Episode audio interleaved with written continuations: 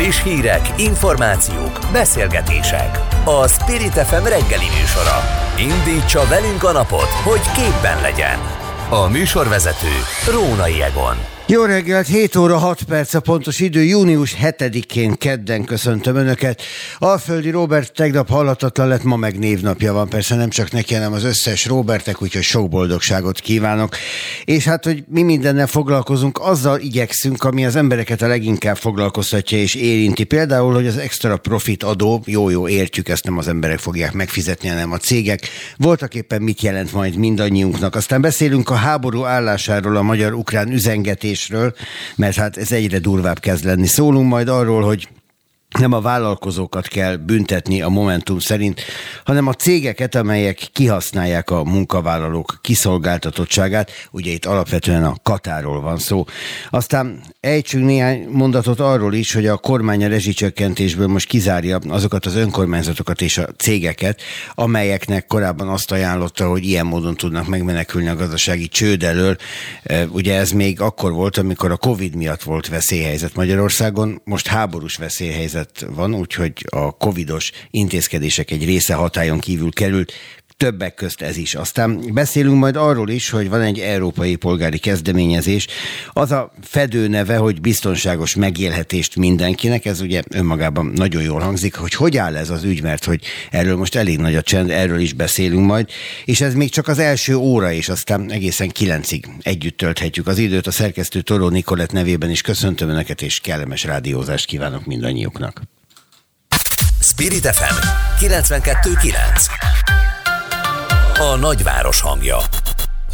Szombat este megjelent az extra profitadókról szóló kormányrendelet. Az intézkedés július elsején lép hatályba. Különadót idén és kétezer-huszonháromban kell fizetniük a megjelölt ágazatoknak, tudatta a kormányzati tájékoztatási központ. Mint írták, a legnagyobb különadót a bankoknak és a molnak kell fizetni.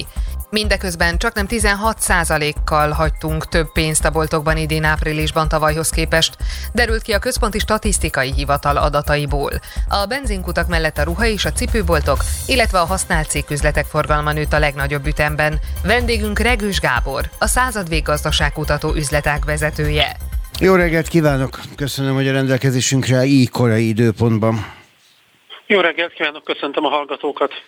Megteszi a kedvemért, hogy értelmező, hogy mi az az extra profit, ami után adót vet ki a kormány? Honnan számít extrának?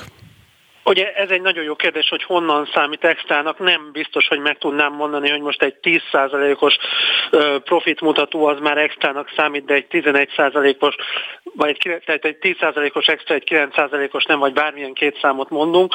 Ugye az extra profit adók közül talán a bankoknál és a molnál tapintható ki legjobban az extra profit. Itt ugye nem egy ilyen egy százalék pontos növekedésről van szó, hanem ennél sokkal nagyobbról. Nézzük meg a bankok esetét. Ugye alapesetben és nagyon egyszerűen lemodellezve, mit csinál a bank, begyűjti a pénzt a betéteseitől, majd ezt tovább hitelezi. Ugye történtek az elmúlt időszakban kamatemelések, teljesen természetszerűleg ilyen inflációs környezetben kamatemeléseknek kell történniük, és ugye mi történt? A bankok a hitelkamatokat megnövelték ennek megfelelően, tehát a bevételi oldaluk nőtt, viszont ugye a háztartásoknak fizetett, vagy akár vállalkozásoknak fizetett betéti kamatok, hát finoman szóval sem követték ezeket a növekedéseket, tehát a kiadásaik nem nőttek, vagyis itt az olló nagyon ö, megnövekedett a kettő között, ez pedig azért ugye nyilván jól láthatóan egy extra profit. Hasonló egyébként ugye elmondható az energiaszektorban ugye a bányákról, illetve a morról. Ugye a morról tudjuk, hogy az első negyedében egy nagyon szép eredményt ért el, amiatt, hogy az orosz olajat elég olcsón tudta venni, és viszont ugye a hazai árak azért inkább a Brent olajnak a árát követték, tehát a kettő különbözetére vetették ki ezt az úgynevezett extra profit adót, de hogy még egy gondolatot idehozzak, nyilván nem fogom az összes szektort leelemezni, talán a többiben kevésbé látványos az extra profit, még ha valamilyen indokot fel is lehet hozni. Ugye az extra negatív profitot pedig megfigyelhettük sok ágazatban a Covid alatt. Tehát amikor bezárt a turizmus, ugye akkor ugyanúgy egy gyakorlatilag a cégen kívülállók miatt történt az, hogy elapadtak a bevételek, hirtelen elkezdett veszteséget termelni, ugye ott meg elvárták, hogy akkor az állam valamilyen segítséget adjon, valamilyet ugye adott is, tehát ez a kettő szerintem így szembeállítható, hogy egy extra profit és egy extra negatív profit. Hát itt van két olyan terület, ahol viszont talán joggal morognak a résztvevők. Az egyik a légitársaságok, a légiforgalmi cégek kérdésköre, amelyek nagyon durva veszteségeket szenvedtek el az elmúlt években, most pedig ugye őket is megfizettetik egy pluszadóval. Bár ez egy érdekes kérdés, hogy ugye itt most a jelek szerint egészen simán egyszerűen ráterhelik az utasokra ezeket a fizetési kötelezettségeket. Megjelentek az első tarifatételek, három meg kilencezer-hétszáz forintos tételekről van szó. Szóval másik a kiskereskedelmi láncok kérdése, ahol egyébként is azzal számolnak, hogy vissza fog esni a hihetetlen árak és infláció miatt a forgalom. Ugye a légitársaságoknál valóban ezt semmiképpen nem nevezném extra profit adónak, hiszen semmi köze az extra profithoz, semmi köze a profithoz. Ugye De ez mégis ez a neve? Egy, így van, inkább ez a Nyugat-Európában már több országban használt indulási adónak, vagy zöld adónak a lemásolása, és hát hogyha őszinték akarunk lenni, itt valóban senki nem számít szerintem arra, hogy ezt ne hárítanák tovább. Ugye, ahogy el is hangzott, ez az utazások nagy részére egy háromezer-kilencszáz forintos adótétel, ugye Európai Unió az ebbe a kategóriába tartozik, meg még néhány ország, elég sok ország, ugye Egyesült Királyság is, Balkán is, tehát ami, ami talán a magyar utazóknak leginkább érdekes, ugye ezt csak indulásra kell fizetni. A kiskereskedelem az egy érdekes, ott, ott gyakorlatilag ugye egy forgalmi típusú adó van, tehát a bevételeknél és a nagyobb cégek, bevételek alapján és a nagyobb cégekre vonatkozóan kell fizetni az adót. Most attól tekintsünk el, hogy ezt ö, nem pont így szabályozták, de végül is úgy, hogy az idei adóbevételnek a nyolcvan százalékos megemelése történt. Ugye ezért a kiskereskedelem az év eddigi részében elég jól teljesített bevételi oldalon.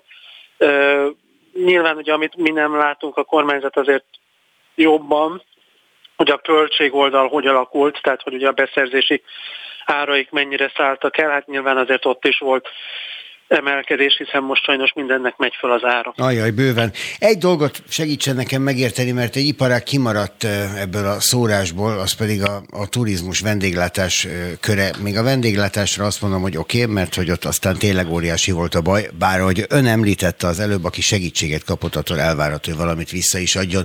Na de ennek fényében a szállodaipar, amelyik hát nem kevés segítséget kapott, és az összes hír arról szól, hogy ebben az esztendőben már szárnyal. Az miért nem szállt ebbe be? Hát azért a szárnyalástól még egyébként messze vannak, mondjuk egyébként, amikor elkezdte szerkesztő úr a mondatot, és azt mondta, hogy egy iparág kimaradt, én bevallom őszintén, hogy a mondat végének az építőipart vártam, nem a turizmus vendéglátást. Ugye azért a jogos lenne vendég... az is. Turizmus vendéglátásban én pont nem vártam ilyet, ugye éppen az említett Covid helyzet miatt, azért ott nagyon felemás a helyzet. Mert felemás a helyzet? Ugye a belföldi turizmus az úgy viszonylag jól áll, viszonylag újraindult, de hogyha megnézzük, akkor azért a márciusi kereskedelmi vendégéjszaka szám az még kétezer-tizenkilenc azonos időszakához képest huszonnyolc százalékos elmaradásban volt. De hogyha a tavalyi nyári időszakot megnézzük, ugye akkor is az volt a helyzet, hogy a belföldi turizmus az nagyjából rendben volt, de ugye a nemzetközi az még nem állt helyre. És akkor az építőipar, amit ön említett? Így van, az építőipar az már egy érdekesebb kérdés. Ugye az építőiparban mi a helyzet? Az építőipar az nagyon jól teljesít, köszöni szépen, bár persze az orosz-ukrán háborúnak ott is bőven-bőven van hatása. Ugye több termék érkezik azért Ukrajnából, amit az építőipar használna. Ugye talán az építőiparban az a legnagyobb probléma, hogy az árak így is mennek föl. Ugye ebben szerepe van nyilván a keresletnek, és szerepe van ott is az energiaáraknak, hiszen hát ha belegondolunk, egy tégla legyártása az azért elég sok energia kell, és nyilván ők is érzik az áremelést. És ugye még egy fontos tényező, hogy hát most ha építőipar kap egy adót, ugye akkor azt azért nagyon gyorsan hajlamos tovább hárítani a megrendelőkre, ugye sok esetben az államra, tehát akkor az állam nagyon gyorsan megadóztatná egyrészt saját magát, másrészt ugye a vállalati beruházásokat, harmadrészt a, akár a lakosságot, ugye, hogyha egy lakásépítésre gondolunk, tehát nem biztos, hogy ugye az építőiparnál olyan egyszerűen lehetne mondani, hogy ö, nem hárítják tovább az adót. Ugye, ha belegondolunk, hát látjuk, hogy gyakorlatilag már nem tudnak olyan árat mondani, ami mellett egy lakást ne lehetne eladni. Akkor csak bennem mocorog a kis ördög, aki azt mondatja, hogy a vendéglátóipar, főleg a szállodaipar és az építőipar nagy szereplői azok azért eléggé a kormányhoz közvetlenül bekötött emberekhez köthetők? Hát szerintem, hogyha ilyet akarunk mondani, akkor ilyet más iparágakban is tudunk mondani, tehát most ez nem biztos, hogy ennyire iparág specifikus. Azt mondta tegnap Csaba László professzor este az Egyenes Beszédben, hogy egészen biztos, hogy ennek a persze az a vége, miközben a kormány fogadkozik, hogy nem így lesz, hogy a lakosság fogja megfizetni ezeknek az extra adóknak a, a teljes egészét, mert hogy ha nem is direkt módon, de bújtatva így úgy amúgy mindent át fognak hárítani. Ön hogy látja, mi lehet a, a kormány stratégiája, hogy ez ne így legyen, mert ugye fogadkozásban erősek most? Így van, hát azért itt a fogadkozáson kereszt kívül mást is valóban kell ö, tenni. Ugye én azért Csaba Lászlónál egy kicsit megpróbálnám árnyaltabban felfesteni a ö, képet. Úgy gondolom, hogy van olyan ágazat, ahol az áthárítás nem igazán reális. Ugye itt gondolhatunk például a MOL esetére. Hatóságáros a benzinár nem igazán tudja áthárítani. Hát azt nem, de a shopban lehet drágában vásárolni mindenfélét. Hát az, az eddig is drágán lehetett. Ugye, de nyilván mondta. Most, igen. igen. Tehát a, a, nyilván nem benzinkút és hobba járunk bevásárolni. Ugye a, a bankoknál ott említettem, hogy már áthárították, viszont ahol én is látok ilyen veszélyt, az például a kiskereskedelem. Ö, ott, ott azért valóban a kormányzatnak figyelnie kell. De ugye egy kicsit más oldalról nézzük meg logikailag. Ugye korábban már voltak ilyen különadók, még ebből sok minden most is megvan. Ugye pont azért tiltakoztak akkor is sokszor ezeknek a cégeknek a tulajdonosai, mert ugye nem tudták esetleg teljes mértékben áthárítani a különadót, mert hogyha teljes mértékben át tudták volna hárítani, akkor olyan mindegy lenne nekik. De nyilván ugye ne felejtsük el, hogy ezek a cégek azért profitot maximalizálni jönnek Magyarországra, tehát ők keresni szeretnének. Teljesen természetes, hogy ezért megtesznek mindent, itt a kormányzatnak azért ésen kell lennie. Még egy utolsó kérdés, már csak azért is, mert Toró Nikolett kolléganőm ezt külön szeretné megtudni, és szerintem ez egy generációs kérdés. A Revolutot és más alternatív fizetési eszközt ugyanis azt gondolom, hogy leginkább a fiatalok használják, és nem az idősebb korosztályok. És hát ez a úgynevezett fintech világ, ez egy nagyon nehezen megadóztatható világ volt egészen mostanáig, bár a kormány már néhányszor neki rugaszkodott. Most ismét megpróbálja. Mennyi realitása van annak, hogy ezek a külföldi szereplők Magyarországon fizetni fognak?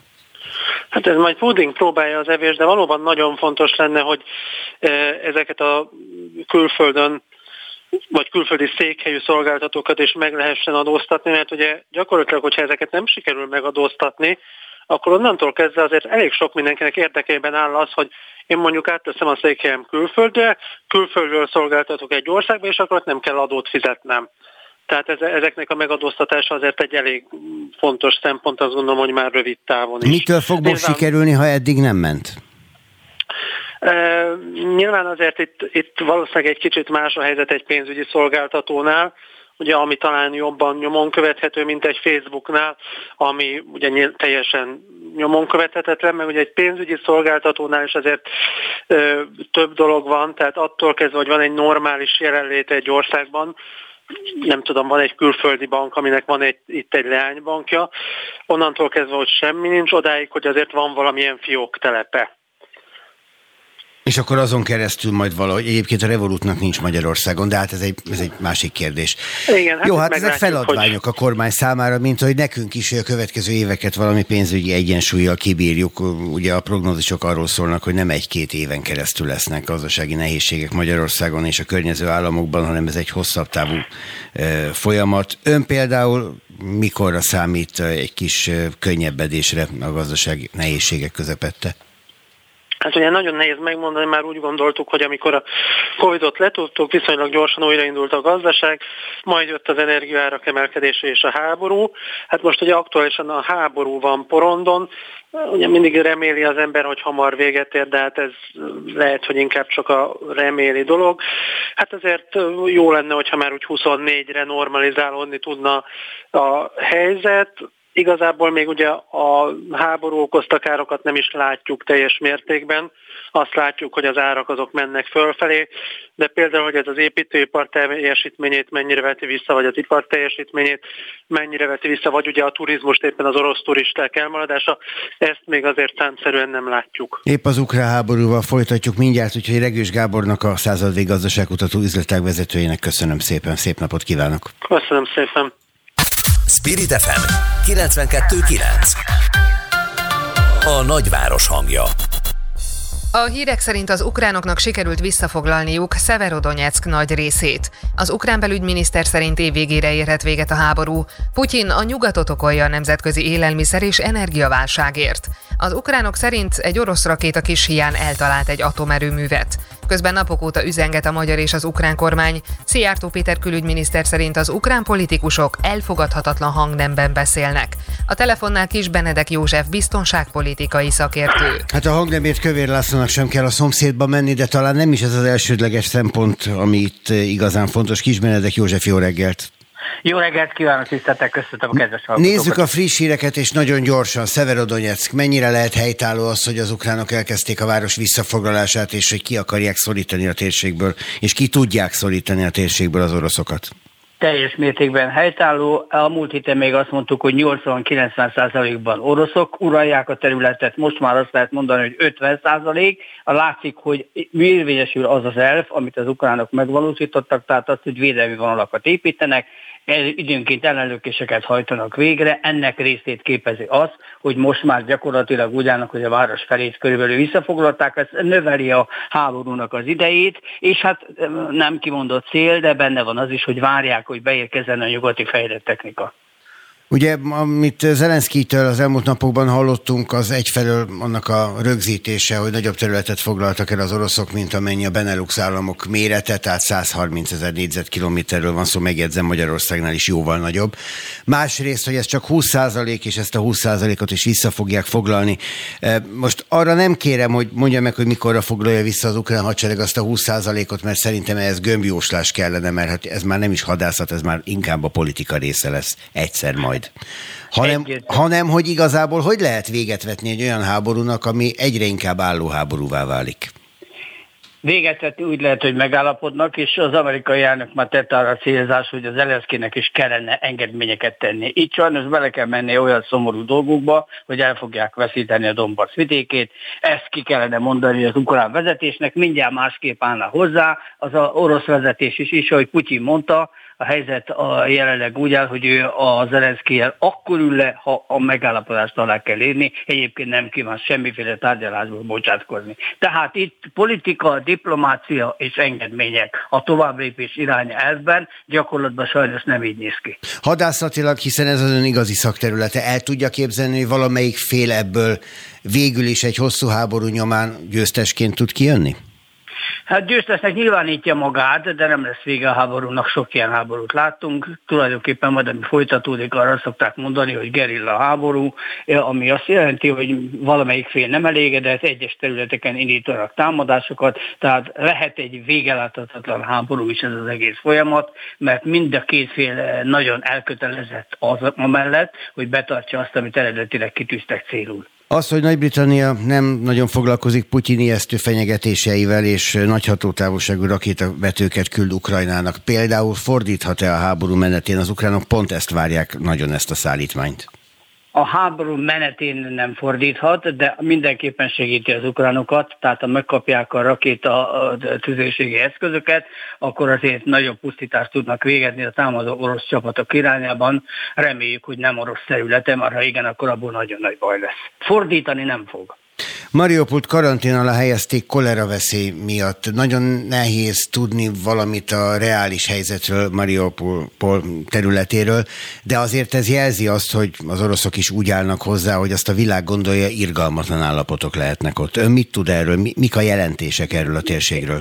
Én is ezt hallottam, hogy kolera veszély van, hát eltemetett ez a halottak is, sajnos ez nem csak Mariupolra különösen jellemző, de ez több területen is van, ahol nagy pusztítást végeztek. Ha ez így folytatódik, ami most beindul, tehát beindul a települések, városok elleni harc, akkor még inkább ilyesmivel fogunk találkozni, és ne felejtsük el, hogy az idő is meleg, tehát ez kedvez annak, hogy az emberi testek ugye bomlanak, és ennek következtében járványok jöhetnek létre. Nagyon komoly rendszabályokat kellene bevezetni annak érdekében, hogy ezeket csökkentsék. Meg hát nyilván emberiességi szempontokat kellene érvényesíteni, amiben egyelőre úgy látszik, hogy a felek eléggé hiányosan gondolkoznak. Tehát például fogolycsere, sebesült csere és a halottak átadása. Ez egy diplomáciai folyamatnak lenne az eredménye, tekintettel arra, hogy diplomáciai egyeztetés még ebben a kérdésben sincs, pedig ez általában háborúkban szokott lenni, gyakorlatilag most ezt sem látjuk, úgyhogy ez, ez úgy néz ki, hogy megkövetelni azt, hogy ebben a témában is leüljenek tárgyalni. Politika, ezt többször említette, akkor egy picikét időzzünk el itt. Szergej Lavrov orosz külügyminiszter Vučić szerb elnökkel tárgyalt volna, de nem engedték a repülőgépét az uniós államokon, Bulgárián, Észak-Macedónián, Montenegron, ugye az utóbbi kettő nem uniós, hanem NATO tagállam, átrepülni. Ez a diplomáciai nyelvén a nem kívánatosság elve, de hát ezt lehetett tudni. Miért volt ez annyira meglepő az orosz vezetésnek? Hát ők azt gondolták, hogy ezt nem fogják komolyan venni, különösen nem a, a két nem é u-s tagállam, mert ugye a szankciókat az é u országok hozzák, de hát az a helyzet, hogy Putyin, illetve a Lavrovnak is éreznie kell azt, hogy a háborúnak vannak következményei, és ez külügyminiszter ide, külügyminiszter oda rá is vonatkozik. Hát ez a két ország ez nagyon keményen betartja azokat az elveket, amiket az Európai Unió hozott, lévén, hogy mind a kettő szeretne csatlakozni távlatokban az Európai Unióhoz.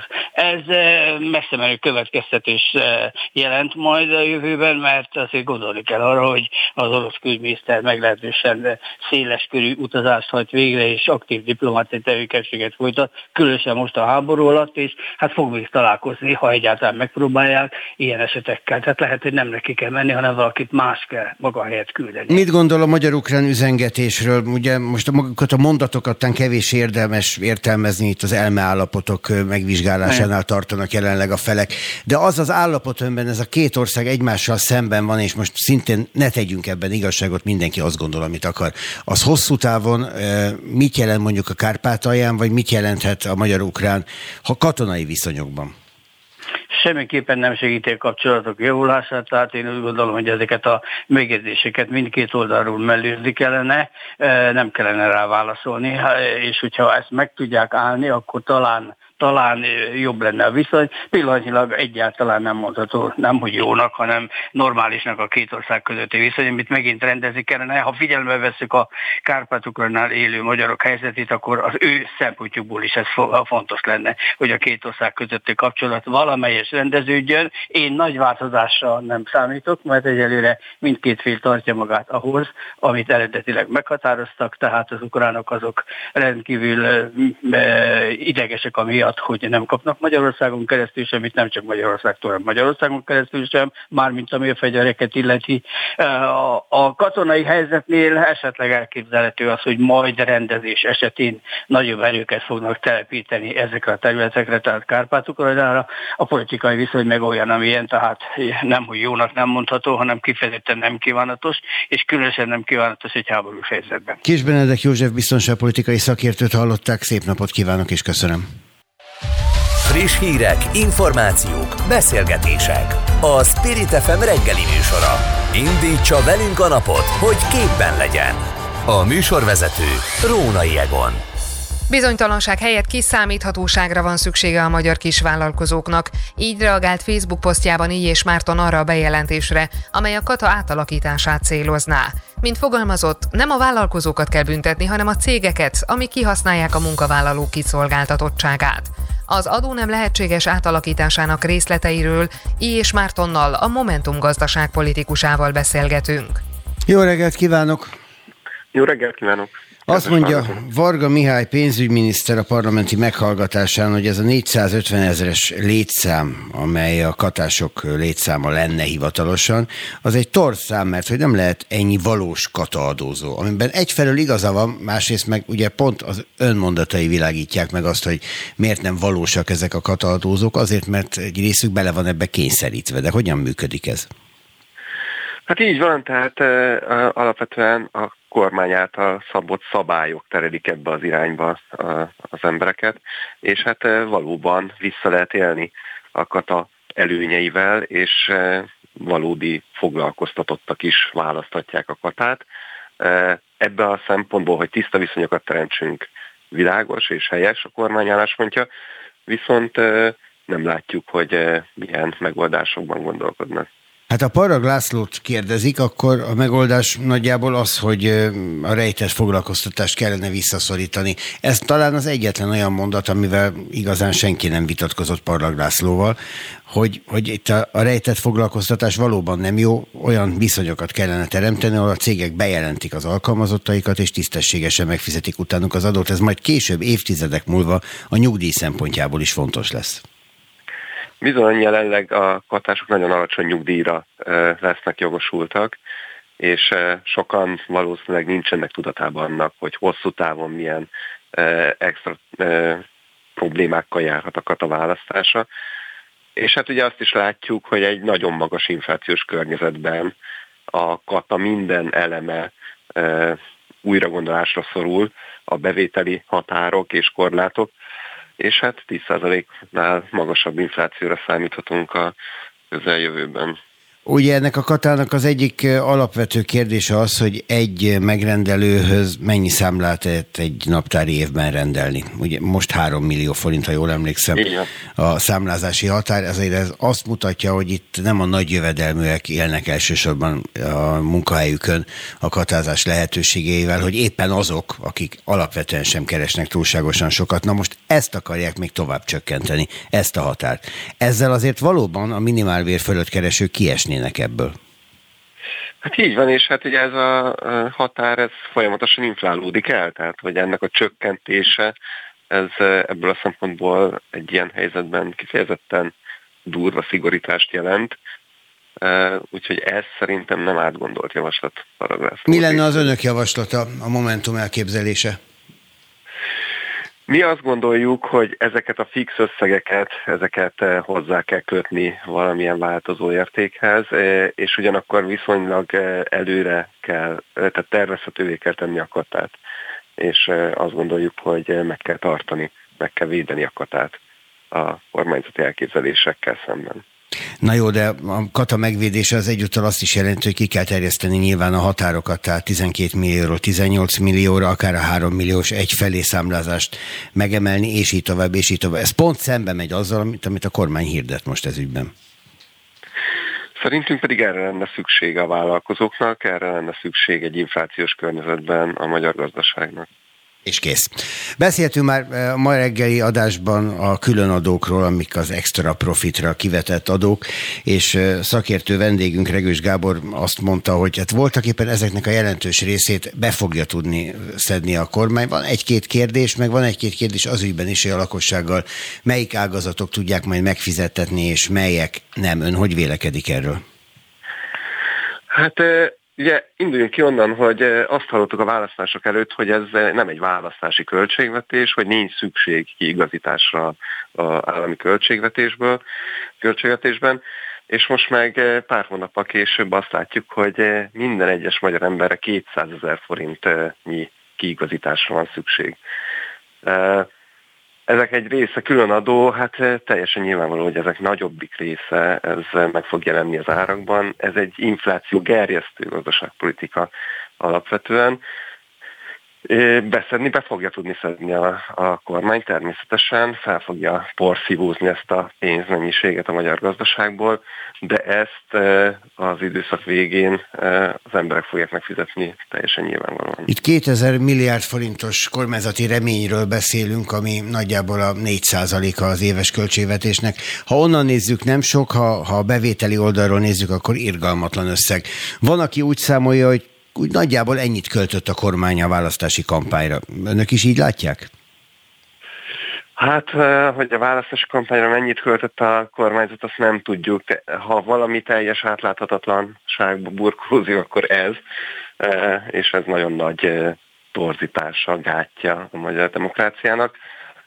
Irgalmatlan nagy összeg, így van.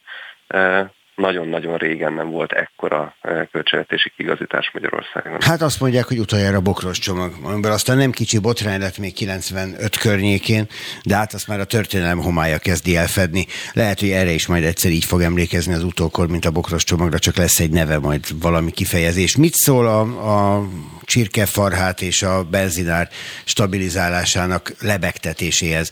Azt mondja a kormány, hogy meg kell majd vizsgálni, hogy ezeket az árstopokat a különböző területeken fenntartják-e vagy sem. Ugye most már beszélnek a rezsicsökkentés kérdéséről is. A Momentum fenntartaná ezeket, vagy éppen, hogy megszüntetni? Mi alapvetően nem értünk egyet a, az árstoppoknak a, a, a intézkedéseivel. Értjük, hogy egy magas inflációs környezetben kell e, e, támogató gazdaságpolitikát létrehozni, de az, hogyha kiemelünk pár terméket, és annak befagyasztjuk az árát, az áruhiányhoz vezet, az fenntarthatatlan. Mi azt gondoljuk, hogy, hogy a infláció nyerő államnak is bele kell tennie a saját kockázatát ebbe a dologba, és például az alapvető élelmiszerek áfájának csökkentését javasoltuk. Ez esetben ugye a kormányzat is részt vesz a terheknek a, a viselésében, és úgy csökkenti az árakat, úgy stabilizálja. A Facebookon azt közölte Magyarország kormányát, ez is jellemző egyébként, hogy ezt a Facebookon egy kétsoros közleményből lehet megtudni, hogy a jövő héten dönt az árstoppok megújításáról, tehát hogy június közepéig ez, ez megtörténik mindenféleképpen. Ön milyen döntésre számít? Én azt gondolom, hogy emelni fognak az árakon, de továbbra is árbefagyasztásban fognak gondolkodni. Ilyes Márton, a Momentum elnökségi tagja és gazdaságpolitikai szakértője volt a vendégünk így telefonon keresztül. Köszönöm szépen, viszont hallásra. Én köszönöm, viszont hallásra. Spirit ef em kilencvenkettő kilenc. A nagyváros hangja. Módosítja a rezsicsökkentés szabályozását a kormány, vette észre a portfólió. Az önkormányzatok és cégek ezentúl nem részesülnek kedvezményben, kizárólag lakossági fogyasztók maradhatnak a rendszerben. Derült ki a szombaton közzétett kormányhatározatból. A részletszabályok kidolgozására Varga Mihály pénzügyminisztert és Palkovics László technológiai és ipari minisztert jelölte ki a kormányfő. Az új szabályozást július elsejéig kell összeállítaniuk. Az önkormányzatok helyzetéről Csárdi Antallal, belváros Várnegyer el em pés országgyűlési képviselőivel beszélgetünk. Ha jól sejtem, három kerület is tartozik ebbe a térségbe. Jó reggelt kívánok, képviselő úr! Szép jó reggelt kívánok, négy. Rá, na hát akkor ráadásul. Ugye a Várnegyed, a belváros, aztán a nyolcadik és a kilencedik, ez tényleg négy. Ennyit a matek tudásomról. Viszont... Karácsony Gergely már tiltakozott, már elmondta, hogy ez finanszírozhatatlaná teheti az önkormányzatok egy részét, de hát ez egy segítségnyújtás volt voltak éppen a kormányzat részéről, a segélykiáltást meghalva, még akkor, amikor a covidos intézkedéseket hozta, hogy bekerülhettek a rezsiár csökkentés alá az önkormányzatok is. Ezt nem ígérte senki, hogy örökre így lesz. Ebben uh, egyrészt igaza van Szerkesztő úrnak, másrészt viszont uh, én azt gondolom, hogy fontos azt látni, hogy az a megszorításokra épülő politika, amire az ellenzéki pártok ö, számítottak, az ö, megvalósulni látszik, ö, és hogy, hogy azt gondolom azt is látni kell, hogy az önkormányzatok helyzete az nem ettől az egy darab döntéstől van nehéz helyzetben, hanem gyakorlatilag hosszú évek óta olyan ö, gazdaságpolitikát folytat a kormányzat, ami az önkormányzatok önél, önálló döntéshozatalát nehezíti vagy ellehetetleníti. Érdemes megnézni, hogy minden alkalommal, amikor önkormányzati finanszírozás kapcsán döntést hozott a magyar kormány, akkor mindig nehezebb helyzetbe kerültek az önkormányzatok. Ugye kezdődött el az a Kezdődött ez azzal, hogy ugye feladatfinanszírozás kapcsán a kötelező feladatokat csak ilyen hatvan-hetven-nyolcvan százalékba függően a feladattól finanszírozza az állam, pedig száz százalékhoz kellene neki, így a, a saját bevételeiből kénytelen kipótolni a feladatok finanszírozását adott önkormányzat, és erre rakódik rá ez a mostani döntés. Azt mondják, hogy vannak ennek a mostani döntésnek úgy különben az önkormányzatoktól függetlenül teljesen logikus lépései. Az, hogy kizárólag a lakossági fogyasztók maradjanak a rezsicsökkentés rendszerében, hát alapvetően ez nekik lett kitalálva. Beszélik, hogy azért július elseje és nem elvágólagosan mondjuk a mai nap, vagy éppen a következő hétfő ennek az időpontja, mert a lakossági nagyfogyasztókat is megpróbálják majd kiszűrni, hogy a visszaéléseket valamilyen módon kezelni tudják. Egy ilyen döntéssel nyilván a rezsicsökkentés költségvetési terhei is csökkennének. Gondolom ez is szempont lehetne. Biztos, hogy így van. Olyannyira, hogy gyakorlatilag egy akkora luk van a költségvetése, hogy még a holdra is látszik. És az az angol-magyar, illetve a magyar-angol végeredménye. Már bocsánat. Ó, sok minden látszik mostanában már a holdról is, de, de sajnos... Az önkormányzatok helyzete, illetve a költségvetés helyzete is közéjük tartozik. De hogy, hogy, hogy, hogy, hogy folytassam a gondolatmenetet, gyakorlatilag egy óriási luk van a költségvetésen, ami egyértelműen annak köszönhető, hogy mintha nem lenne holnap költötte a pénzt a választásokra való hivatkozással a magyar kormány.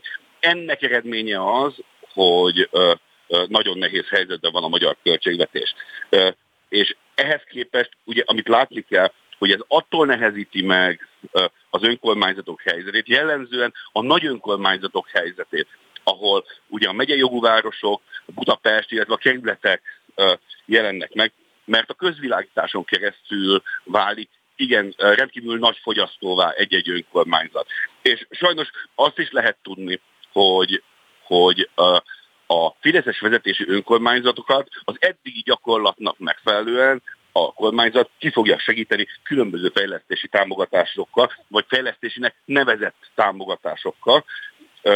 Nem véletlen az, hogy gyakorlatilag még Cserpalkovics András, Székesfehérvár fideszes polgármesterei is szót emelt a mai döntés ellen, mert hogy nem az a probléma, hogy ez a kedvezmény csak a lakosságot érinti, hanem ott van a probléma, ami ugye a környező finanszírozási környezet kapcsán megjelenik, és ott, hogy senki nem vette a fáradtságot, hogy leüljön tárgyalni az önkormányzatokkal, hogy kedves önkormányzatok, olyan költségvetési helyzetben vagyunk, hogy egy ilyen lépésre kényszerül. Most jól megbeszéltük, hogy az ön térsége az négy önkormányzatot érintő terület. Ön például megemelte a telefon, beszélt már a polgármesterekkel azóta, hogy a múlt héten nyilvánosságra került, hogy mi lesz a helyzet?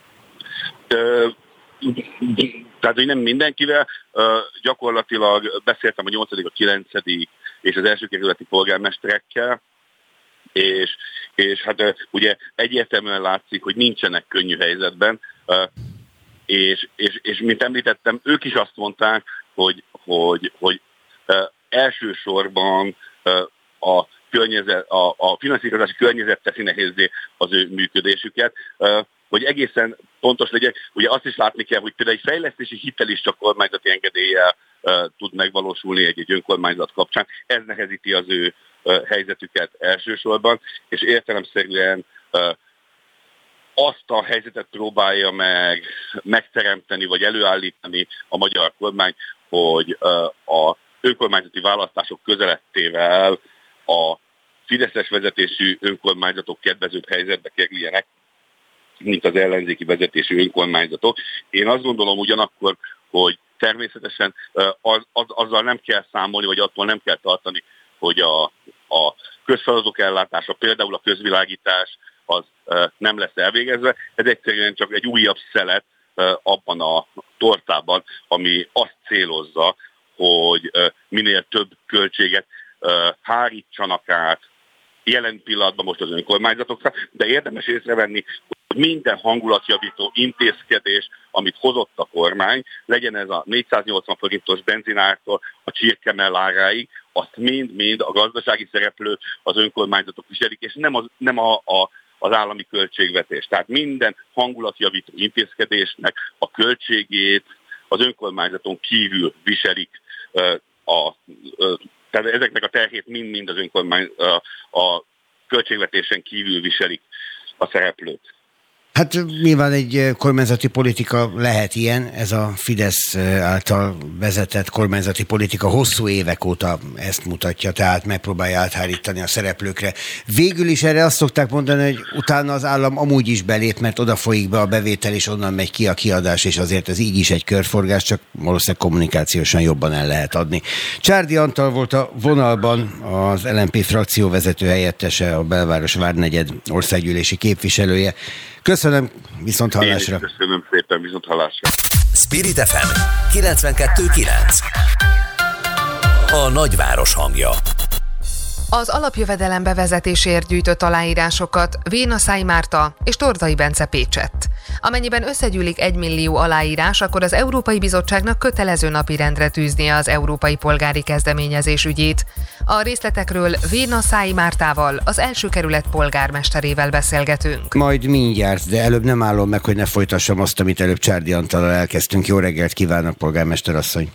Jó reggelt kívánok önnek is, a hallgatóknak is. Nem tudom, mennyit hallott az előzőből. Arról beszélgettünk, hogy az önkormányzatok milyen helyzetbe kerülnek például azáltal, hogy a rezsiárcsökkentés e, vívmányaiból, szóval, hogy ebből a kedvezőbb helyzetből most kikerülnek. Például az első kerület mekkora bajban van?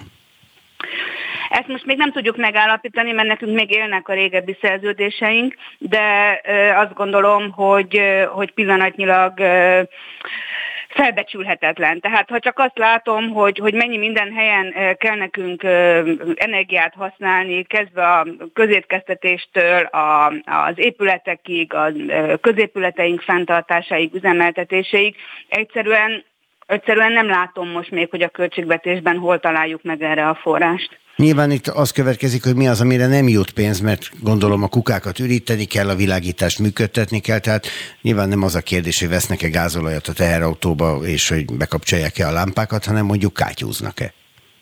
Igen, pontosan, tehát a fejlesztésekből és az új beruházásokból vagyunk kénytelenek ilyenkor e, húzni, és a működtetést kell megőriznünk, ez teljesen egyértelmű.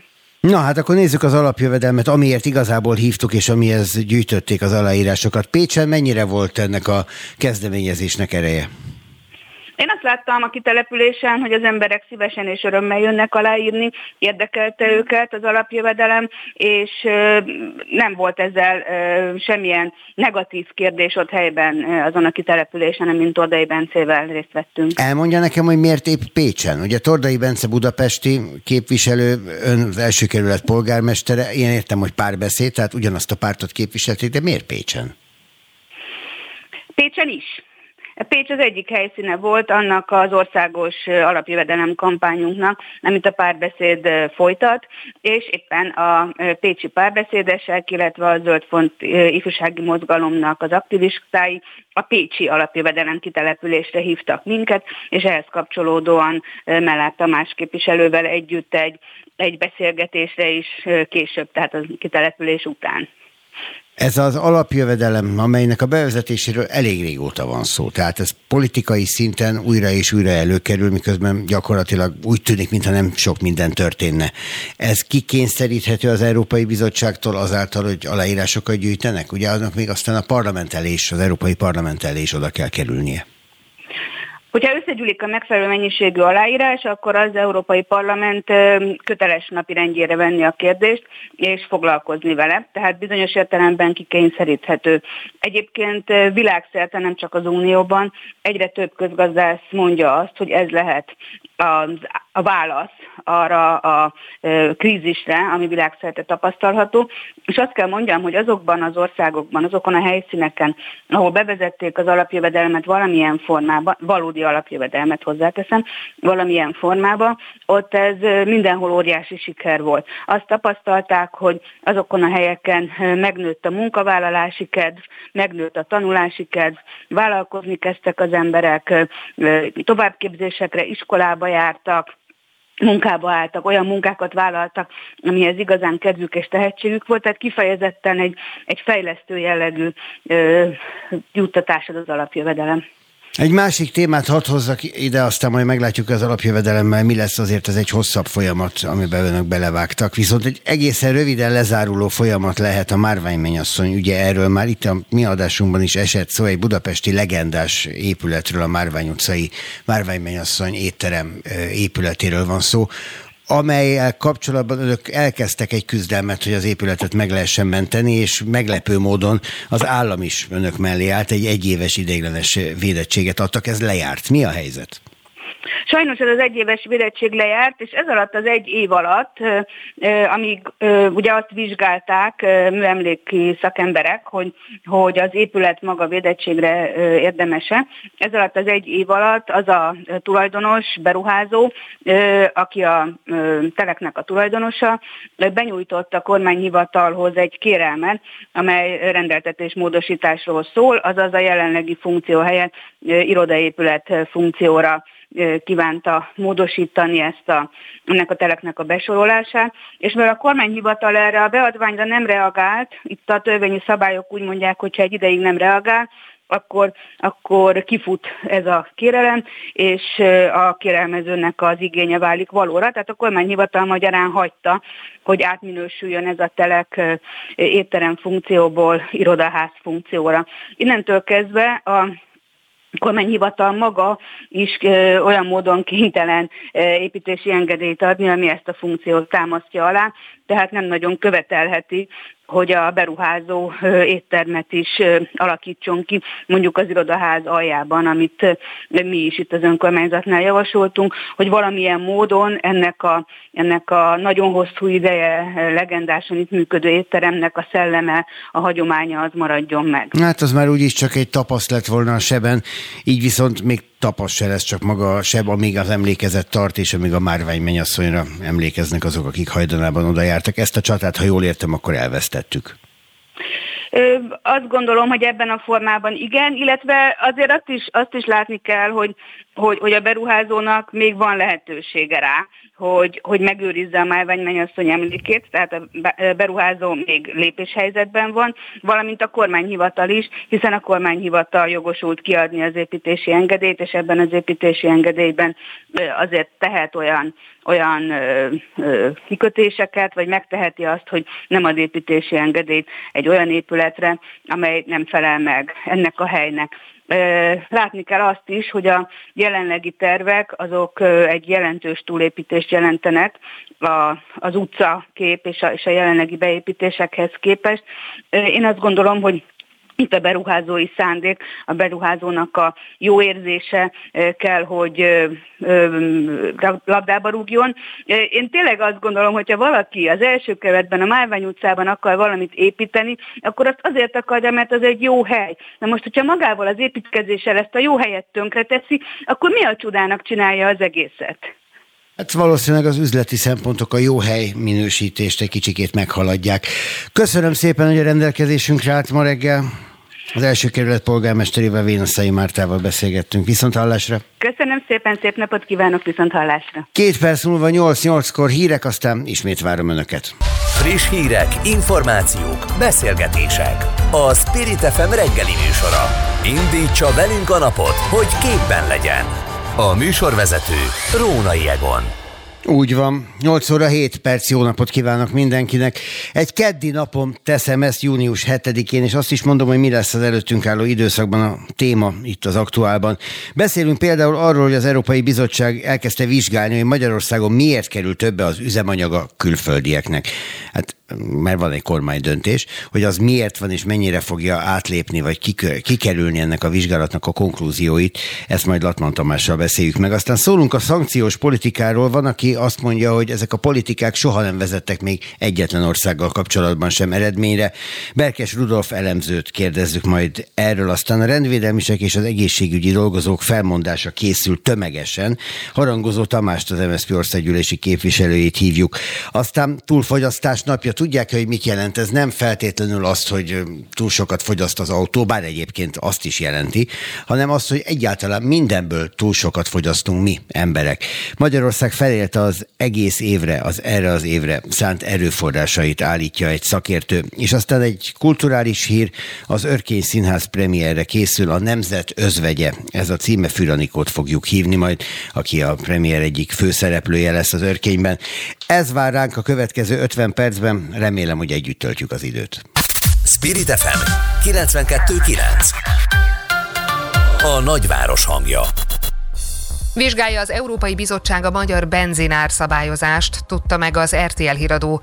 A bizottság szóvivője kijelentette, az uniós szabályok szerint tilos magasabb árat megállapítani annak alapján, hogy az igénybevevő milyen állampolgár, vagy melyik tagállamban él. A hazai utakon nagyjából másfél hete csak a magyar rendszámú autók tankolhatnak, a literenkénti legfeljebb négyszáznyolcvan forintos hatósági áron benzint vagy gázolajat. A telefonnál Lattmann Tamás nemzetközi jogász. Van ennek vicces része is, tegnap egy kis településen tankoltam volna, a helyi ember azt mondta, hogy hát ő itt ismer mindenkit szinte, aki ide áll a kúthoz, de mégis el kell kérnie mindenkitől a forgalmit, pedig ide járnak, amióta ő ott dolgozik. Jó reggelt kívánok! Jó reggelt kívánok! De hát ez, ez nyilván a helyi bosszúság, viszont azt mondják a szakértők, hogy a magyar kormány tudta, hogy ebből balhé lesz, és megpróbálta eleve elkerülni azzal a módosítással, ami még rögtön az első szöveg megjelenése után belekerült, miszerint is, ahol hasonló benzinárstopp van, mint Magyarországon, na annak az országnak az állampolgára simán tankolhat a magyar kutakon a kedvezményes árral. Mit ért el ezzel a kormány, és mire számíthat? Hát ez egy nagyon jó kérdés, hogy, hogy mire számíthat, meg mik voltak a mögöttes motivációk, erről én nyilván nem fogok tudni állást foglalni. Ami a szabályozás részleteiből viszont megállapítható, az az, hogy valóban próbálkozott a kormányzat egy olyan uh, rendelet elfogadásával, ugye a rendelet részlet szabályaiban, ahol ez a fajta viszonosság megjelenik, amivel meg lehet próbálni adott esetben a diszkriminációval szemben megfogalmazható kritikákat leszerelni, tehát ez mind látszik a szövegből. Na, az egy nagyon érdekes kérdés lesz, hogy az Európai Bizottság, aminek a kapcsolódó gyakorlata egyébként azért többnyire ismert, tehát a kormány is próbál ehhez valamennyire ennek megfelelni.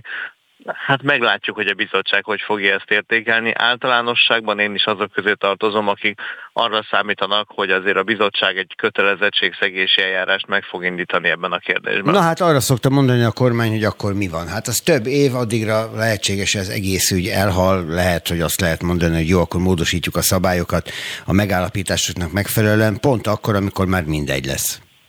Igen, nyilvánvalóan ez nagyon szépen látszik az elmúlt uh, tizenkét éves gyakorlatából a kormánynak, hogy körülbelül így áll hozzá a kötelezettségszegési eljárásokhoz, ahogy aztán mindegyikből a végén azért elmenekül, és leteszi a fegyvert jellemzően, csak arról már a sajtó nem szokott beszámolni, amivel egyébként ugyancsak kalkulál a kormány, hogy ezekből a, ezekből a helyi vereségekből soha nem lesz hír.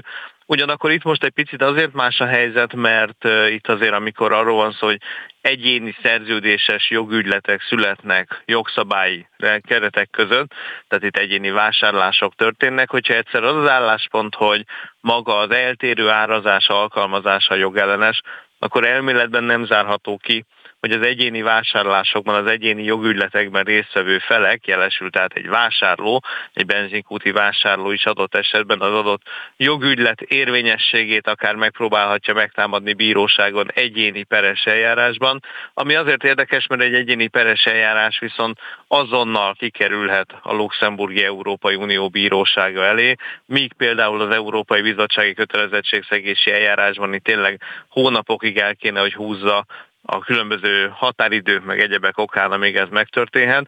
Jó, nyilván aki látott már például Magyarországon bírósági eljárást, az nagyon jól tudja, hogy itt is egy megindított eljárás után hónapok, amíg az egy bírót láthat, viszont akkor is ott lehet egy a kötelező, jogilag kötelező ítélet egy egyedi ügyben. Tehát igazából kiszámíthatatlan, hogy ennek a kettős árazásnak milyen tényleges jogi következményei lesznek a következő hónapokban. Meg hát az is egy érdekes kérdés, ezt már többen feszegették, hogy amikor megérkeznek a hazánkon átutazó balkáni vagy törökországú, törökországi állampolgárságú vendégmunkások, és mennek keresztül az országon, nekik hogy fogja elmagyarázni a benzinkutas, hogy jó, jó, hát látszik négyszáznyolcvan, de neki hétszázkilencven. Igen, ez egy nagyon nagy probléma egyébként szerintem, hogy, hogy az egész probléma kezelését egyébként a kormányzat így minden gátlás nélkül rálőcsöli a utasokra, meg a benzinkútra, meg ugye minden a magánszolgáltatókra ezen a területen. Nyilván az, hogy ebből feszültségek vannak a kúton, az a kormányzatot a legkisebb mértékben sem érdekli, mondván, hogy majd lekezeli valahogy valaki, aki ott van, és nyilván ez így is fog történni természetesen, mert hát szerencsétlen utasoknak kell lekezelniük a feldühödött ügyfeleket. A feldühödött ügyfelek sem annyira érdeklik a kormányt, hiszen ezek a feldühödött ügyfelek, vásárlók, ezek jellemzően szavazati joggal nem bírnak Magyarországon. Hát igen, jönnek és mennek. Igen, tehát kit érdekel, hogyha ők dühösek lesznek. A határon túli magyarok, akik pedig mondjuk egy külföldi rendszámú szlovák, román vagy egyéb rendszámú autóval érkeznek Magyarországra, akár átutazás, akár bármilyen jelleggel, hát hogyha ők meg dühösek lesznek egy kicsit, akkor meg mindegy, mert ott kilencven-valahány százalékos a támogatottságunk, úgy is mondhatja a kormány, tehát ott még akár veszíthetünk is egy kicsit. Tehát igazából a társadalmi hatásai ennek az egész intézkedésnek aznak láthatóan a kormányt egy pillanatig nem zavarják. Hát meg a határon túli magyarok azért értesülni fognak erről a helyzetről nyilván, tehát őket azért annyira nagy, nagy részüket legalábbis nem éri majd váratlanul. Még egy dolog eszembe jutott, ami egyébként is állandó vita, hogy ki kérheti el az iratainkat, és milyen alapon láthat ő abba bele. Kérdezem ezt azért, mert ugye a benzinkutas kötelezték arra, hogy ellenőrizze a magyarországi bejegyzést, ami azért furcsa, mert látja a rendszámot, az magyar rendszám, tehát akkor milyen lenne az autó, de ennek ellenére elkéri a forgalmit.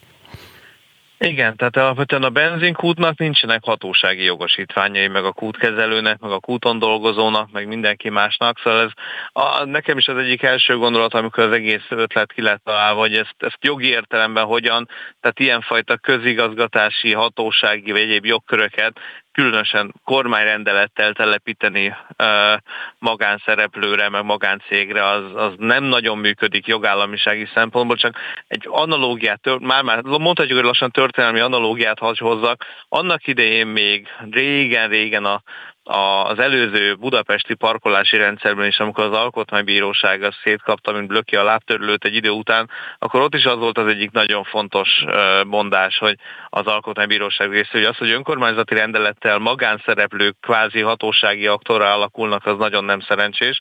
És ugyanez a probléma itt is fönnáll, úgy gondolom, tehát, hogy a hatósági ellenőrzésre nem biztos, hogy ezek a szervezetek, meg ezek a személyek kell, hogy jogot gyakoroljanak, de igazából erre meg én már egy picit néha rálegyintek itt jogállamisági szempontból. Tehát jelenleg ott tartunk, hogy külön adókat, meg mindenféle adókat vezetnek be Magyarországon kormányrendelettel, miközben ez törvényhozási kérdés kéne, hogy legyen. Tehát ezek után az, hogy ilyen jogilag aggályos módon telepítenek hatósági feladatokat magánszereplőkre, arra már az ember már végső jogállamisági kétségbeesésében már csak legyint. Na akkor két szerintem. Megjegyzésem hadd legyen, ugye a rendkívüli joghelyzetet ezért vezette be a kormány, hogy ne törvényt kelljen hozni, hanem kormányrendeletekkel lehessen törvényeket helyettesíteni. A másik meg, hogyha én tankolni akarok, akkor két választásom lehet. Megmutatom a benzinkutasnak a, a nem a jogosítványomat, a forgalmimat, vagy nem. Ha nem, akkor nem tankolok. Tehát megmutatom. Ez ilyen egyszerű. Ez így van. Igen, csak ez, azt, ez ugye az történik ilyenkor, hogy jogok, illetve kötelezettségek keletkeznek egy magánszereplőnek a döntéséből. Az egy jog, hogy valaki ugye olcsóban tankoljon, ezek szerint, a kormányzat értelmezése szerint. Na most, hogyha ez a jog, ez valamiféle kvázi hatósági ellenőrzésnek a függvénye, akkor ez egy hatósági jogalkalmazó tevékenység. Szóval ez azért egy, egy elég zaccos történet. Lattmann Tamás, köszönöm szépen. Kellemes napot köszönöm, kívánok. Viszont hallásra. Spirit ef em kilencvenkettő kilenc. A nagyváros hangja. Az Oroszország ellen kivetett szankciók nem hozzák közelebb a háború végét. A többi között ez is kiderül abból a friss tanulmányból, ami az orosz-ukrán háború kapcsán tárgyalja a különböző szankciós politikák hatékonyságát. A Political Capital és a Friedrich Ebert Stiftung által közösen jegyzett dokumentum szerint a szankciók hatása nem azonnali, az orosz háborús erőfeszítéseket csak középtávon gyengítik. A tanulmány részleteiről a Political Capital elemzőjével, Berkes Rudolffal beszélgetünk. Jó reggelt kívánok! Úgy sem hat a szankciók jelentős része, hogy azt gondoljuk, hogy meg kell gondolnia majd ezek után minden diktátori hajlamokkal rendelkező állami vezetőnek azt, hogy elindítson egy háborút, mert romba dönti az országát gazdaságilag? De pontosan így hatnak a jelenlegi szankciók, legalábbis ez az egyik hatása a szankcióknak, ugyanis nem csak ö, egyszerűen hatékonyság, nem csak a szűken értelmezett hatékonyság szerint lehet nézni a szankcióknak a hatásosságát, hanem például úgy is, hogy a politikai környezetet, a világpolitikát hogyan befolyásolják. Például, ahogy ön is említette, hogy mondjuk Kínát hogyan rettenti el egy ilyen szankciós csomag attól, hogy mondjuk Tajvanban kalandozzon egy picit. Akkor ilyen módon mégiscsak hat. Közben meg azt mondják szakértők, hogy nincs példa a világtörténelemben arra, hogy a szankciós politikával háborúkat lehetett volna megállítani. Vagy mondjuk diktátorokat a pozíciójukban megdönteni. Az ember mégis azt gondolja, hogy ez azért hathat. Vagy mégsem? Rosszul gondoljuk? Persze mindenképpen hathat, viszont az egy kicsit unfair, nem túl fair összehasonlítás, hogy gazd- gazdasági szankcióktól várjuk azt, hogy diktátorok bukjanak meg, vagy országok omoljanak össze, ugyanis ezek az eszközök igazából csak a, a külpolitikai eszköztárnak egyes részei, önmagukban kevéssé értelmezhetőek. Nyilván diplomáciai nyomásgyakorlással, akár katonai eszközökkel együtt szokták ezeket alkalmazni, így, így önmagukban egy-egy gazdasági szankciónak a hatását rendkívül nehéz fölmérni, mert mert nehéz őszintén szóval belelátni abba, hogy, hogy, hogy egy ilyen zárt rendszerben, egy zárt rezsimben, mondjuk egy autokráciában Saddam Husseinnek vagy Vladimir Putyinnak a kockázat értékelését, a belső gondolkodását egy adott gazdasági szankció hogyan befolyásoljon, azt pontosan senki nem, nem fogja tudni a következő, nem tudom, harminc-negyven évben. Hát visszamenőleg majd talán igen, tehát az elemzők majd visszamenőleg valami következtetést le fognak tudni vonni ennek a sikerességéről. Ugye mondta az előbb a katonai meg a politikai nyomásgyakorlást, hát a katonai meglehetősen korlátos, mert Oroszországgal a NATO nyilván nem akar háborúba keveredni, amit meg tud tenni az az, hogy Ukrajnát nem hivatalosan és a tagállamain keresztül támogatja. Ez már Putyinék számára így is vörös posztó, de még a határon kívül van. A politikai nyomásgyakorlásnak meg mondjuk része az, hogy a, az orosz külügyminiszter nem tud elutazni, tárgyalni, mert nem tud átrepülni különböző légtereken, tehát gyakorlatilag be van zárva a saját országába. Abszolút, ez így van, ezeket az eszközöket mind egyetlen egy csomagnak a részeiként kell értelmezni, mind a gazdasági szankcióknak, mind az ilyen, az ilyen politikai nyomásgyakorlásnak megvan a maguk szerepe ebben a külpolitikai nyomásgyakorlásban, ha úgy tetszik. Mit vár ettől a, a mostani hat szankciós csomagtól, amiből készül a hetedik a hírek szerint, és hát aztán nyilván lesz nyolcadik, kilencedik, tizedik, tehát mindegyiket ki lehet nevezni egy újabb csomagnak, amit meghoznak a tagállamok az Európai Unióban, vagy annál szélesebb körben. Szóval ennek lehet-e olyan eredménye, hogy a háborút legalább lerövidíti? Középtávon igen, azaz, hogyha, az á, hogyha, az, hogyha ez a háború nem csak a nyár, nyárig tart, mondjuk a nyár, a nyár végéig, hanem akár évekig elhúzódik, és egy ilyen több évig tartó anyagháborúvá alakul, akkor ezek a gazdasági szankciók jelentősen lecsökkenthetik a, a, az orosz katonai potenciált, azt a, az orosz katonai hadi potenciált, hogy, hogy újra gyártsák gyakorlatilag a tankokat például, és ne té hatvanketteseket kelljen a hidegháborús raktárokból előhozni ahhoz, hogy az elveszett tankokat pótolják. Vagy nem fognak tudni precíziós fegyvereket gyártani, vagy nem fogják tudni idővel finanszírozni a háborút, bár én ez utóbbit kevésbé látom realisztikusnak, de az olajbevételeknek a kiesése középtávon elég negatív hatással lehet rá. Ami viszont a legfontosabb, azok a technológiai szankciók, ahogy, ahogy mi látjuk, ugyanis ezek a technológiai szankciók érik el azokat a hatásokat, amiktől az orosz gazdaság gyakorlatilag nem fog tudni működni középtávon. Akár itt az energiahordozók kitermeléséhez is nyugati szankciókra, nyugati technológiára van szüksége az orosz gazdaságnak, ugyanúgy a fegyvergyártáshoz, a modern fegyverekhez is például nyugati csipekre van szükség ahhoz, hogy mondjuk egy precíziós lőszert legyártsanak. Nem lesznek, nem lesznek nagy hatótávolságú rakétáik az oroszoknak, vagy modern tankjaik, ezért van a, a legmodernebb orosz armata tankból húsz darab kiállítási célra kétezer helyett, amit terveztek az oroszok. Viszont például, hozzájuthatnak-e a szankciós politikában részt nem vevő országoktól, például Kínától? Ez nem valószínű, ugyanis a kínaiak is félnek az amerikai szankcióktól, és nem akarnak amerikai szankciók célpontjai lenni. Ez már a mostani kereskedelmi tevékenységnél is látszik, ugyanis közvetett adatokból, nem hivatalos adatokból, hanem ilyen a többi ország adataiból tudjuk, hogy körülbelül ötven százalékkal esett vissza már most az Oroszországba irányuló kereskedelem. Ez azt jelzi, hogy az Oroszország, az orosz piaccal szembeni bizalom erőteljesen öm, megingott, és még úgy is hatásosak lehetnek ezek a szankciók, hogy a világnak csak egy kis szelete veti ki ezeket a szankciókat rájuk, ugyanis a technológiai, öm, a csúcs technológiák azok, azok, a, azok a szankciókat kivető országokban vannak, az u es á-ban, vagy Tajvanban, vagy az Európai országokban, és Kína ezeket nem fogja tudni pótolni az oroszoknak. Akkor tehát azért, hogyha összefoglaljuk, mégiscsak optimista a szankciós politika kapcsán, csak azt mondja, hogy ez most nem fogja megoldani a háború kérdését, legfeljebb hosszabb távon. Persze, de nem is, nem is az a szerepe ezeknek a szankcióknak már, hogy most azonnal megállítsak a háborút. Erre szerintem elrettenhették volna, hogyha kredibilisen, hitelesen képviselik, és megmutatják Vladimir Putyinnak, hogy milyen szankciókat várhat, de ez nem sikerült a nyugati döntéshozók részéről, nem tudtak egységes üzeneteket megfogalmazni, ezért vérhetően a szankcióktól való félelem nem szerepelt a politikai következmények mérlegelésekor. Ez már csak a jövőre, jövőnek szól elsősorban, illetve a másik, ami, ami nagyon fontos faktor, az a belpolitikai aspektusa a szankciók kivetésének. Ugyanis ezek nem csak a külvilág felé szólnak ezek a szankciók, hanem a kö- hazai közvéleményhez is szólnak mindegyik európai országban, vagy nyugati országban, ha úgy tetszik. Ugyanis egy demokratikus ö, ö, országban az, hogy a külpolitikai eszközöket értékek mentén is ö, képesek alkalmazni a döntéshozóik, és ilyen relatív hatékonysággal és ilyen nagy volumenben képesek ezt ö, végrehajtani, az egy hatalmas legitimitást biztosíthat a további értékalapú politizáláshoz, és főleg a külpolitizáláshoz.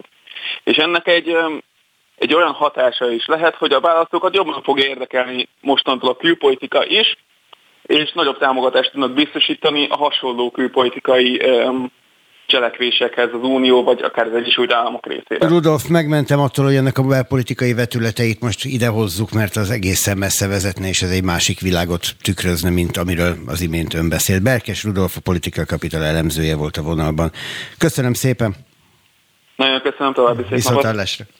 Spirit ef em kilencvenkettő kilenc A nagyváros hangja. Leszerelési hullámra számít a független rendőrszakszervezet, miután június elsejétől felmondhatnak a rendvédelmi és egészségügyi dolgozók. A szakszervezet levélben fordult Pintér Sándor belügyminiszterhez. Azt kérték, hogy a kormány javítson a munkakörülményeken, ami a létszámhiányból fakadó problémákra is megoldást kínálna. A vonalban Harangozó Tamás, a Honvédelmi és Rendészeti Bizottság em es zé pés alelnöke. Jó reggelt kívánok! Ez egy furcsa helyzet, minden is Pintér belügyminiszterhez tartozik, ahol balhé van. Nyilván nem véletlenül a pedagógusok béremelést követelnek, a független rendőr szakszervezet béremelést követel, az egészségügyi dolgozók helyzete rendezetlen, miközben mindenki arról beszél, hogy nincs pénz. Akkor mi a kiút? Jó reggelt kívánok! Hát azt, hogy mi a kiút, azt lehet tudni, hogy mit kéne csinálni, hogy mit fog a kormány csinálni, azt jelen pillanatban nem tudjuk.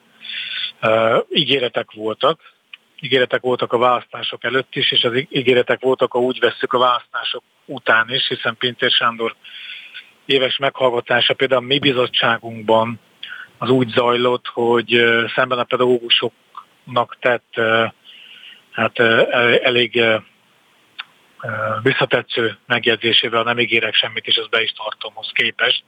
Azért a miniszter az expozéjában elmondta magától, hogy tudja, hogy a rendvédelem területén érdemi béremelésre, méghozzá olyanra, ami beépül a havi munkabérbe, van szükség, és erre tesznek majd kísérletet, de hogy az úr melyik évében, ugye azt már nem hangzott el. Hmm. Itt mekkora összegről van szó, tehát tudjuk-e valahogyan jelezni, kalibrálni azt, hogy a rendvédelmi dolgozók milyen hiányokkal számolnak? Én azt tudom mondani, hogy egy érdemi béremelés, ami legalább harminc-ötven, és ami, ami uh, szerintem, vagy szerintünk differenciáltan is meg lehetne csinálni, mindjárt kifejteni, mire gondolok, egy olyan helyzetben, amiben most van az ország.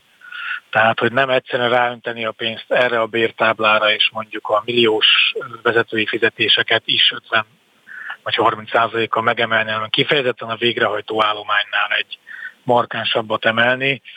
Azért az is több tíz milliárd forint per év.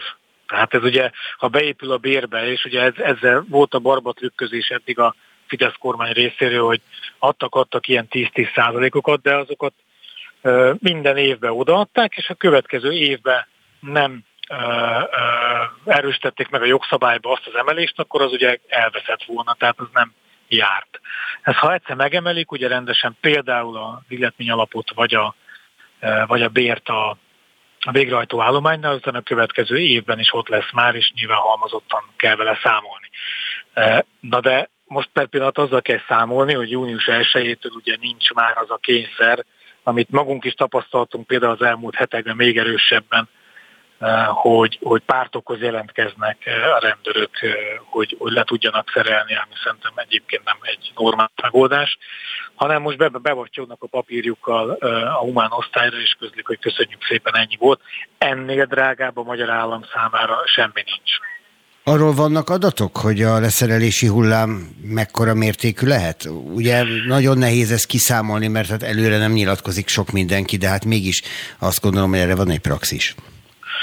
Én tiszteletet fogok tenni rá az országgyűlésben, hogy ez konkrét számokhoz jussunk, de ne felejtsük, a június elseje óta olyan túl sok munkanap még nem volt, tehát múlt héten volt pár nap, amikor ezeket a papírokat be lehetett adni, illetve szerintem aki még hezitált vagy gondolkozott rajta, az könnyen lehet, hogy ezen a héten fogja megtenni, de nyilvánvalóan, hogy a belügyminisztérium humán részlegének pontos számai kell legyen, hogy melyik testületnél megyei vagy akár települési bontásba hányan adták eddig be. Itt még akkor is csak arról beszélünk, hogy beadták a papírt, tehát hogy effektíve leszerelés szerintem ennyi idő alatt nem tudott megtörténni, de én erre fogok most a parlamentbe kísérletet tenni, hogy megtudjuk. Még egyszer mondom, a lehető legdrágább dolog. Tehát ezeket az embereket kiképeztük, felszereltük, ruháztuk, megtanítottuk erre a szakmára. Ha ők elhagyják a testületet, az a magyar állam számára csak kidobott pénz és kár. Egyébként pedig, Rónai úr, nincs. Hát nézzünk körül, hogy mi zajlik ebben az országban, inflációba, áremelkedésbe, albérlet árakba, az üzemanyagba, az autók árába, ne, hadd ne mondjam végig, most gondolj már bele továbbra is ilyen kétszáz-háromszázezer forint közötti fizetéssel, ez hol életpálya, meg hol, hol, hol mutat, bármi mutat, főleg a fiataloknak arra, hogy akkor ezt, ezt a következő húsz-harminc-negyven évet itt, itt töltsék. Alig ha kérdéses, hát hogy ez méltatlan nyilvánvalóan. Harangozó Tamás, az em es zé pé országgyűlési képviselője, a Honvédelmi és Rendészeti Bizottság alelnöke volt a vonalban. Kíváncsian várjuk, hogy mire jut a kérdéseivel, milyen válaszokat kap. Minden jót kívánok! Köszönöm! Friss hírek, információk, beszélgetések. A Spirit ef em reggeli műsora. Indítsa velünk a napot, hogy képben legyen. A műsorvezető Rónai Egon. Még az év fele sem telt el, de hazánk már felélte az egész évre szánt erőforrásait. A Föld túlterhelésének napja minden évben egyre korábban jön el, ami világszerte gyorsuló veszélyre figyelmeztet. A túlfogyasztás napja után már a következő generációk javait égetjük el és esszük meg. Az ENSZ klímajelentése szerint már csak hat évünk marad beavatkozni, mielőtt bekövetkezik a kétezer-ötvenre jósolt kataklizma. Mit tehetünk mi magunk a változásért? Erről is kérdezzük vendégünket, Harmat Ádámot, a World Wide Fund for Nature Magyarország éghajlatvédelmi programvezetőjét. Jó reggelt kívánok, ha még reggel van egyáltalán, így fél kilenc után négy perccel. Itt van a vonalban, itt van persze. Most egészen mással van a világ látszólag elfoglalva, mint a klímajelentések olvasásával és a klímával való törődéssel. Mindig történik valami, most ugye a háború, az élelmiszerválság és mi egyéb, amitől mindig hátrébb kerül az, amivel egyébként a legfontosabb lenne talán bajlódnunk. De a túlfogyasztást önmagában, azt hogyan mérjük, hogyan számoljuk ki, hogy melyik nap a túlfogyasztás napja? Erről a túlfogyasztás napjáról azt kell tudni, hogy ez az ökológiai lábnyomunknak az időarányosított változata, tehát ugye egy adott év háromszázhatvanöt nap, és tulajdonképpen, hogyha ugye ezt most visszaszorozzuk darab, föld darab számra, akkor ugye azt láthatjuk, hogy tulajdonképpen, hogyha minden ember úgy élne, mint egy átlagos magyar, akkor körülbelül kettő földre lenne szükség ahhoz, hogy a jelenleg használt erőforrásokat ki tudja elégíteni a föld fenntartható módon. De hát ugye az a sajnálatos mód, hogy ugye egy, egy darab földünk van, és uh, itt akkor nyilván ugye már van egy újabb magyarázni valóm, az a maga az ökológiai lábnyom. Ez pedig egy olyan mérőszám, ami azt mutatja meg, hogy az erőforrásunkkal mennyire bánunk fenntarthatóan.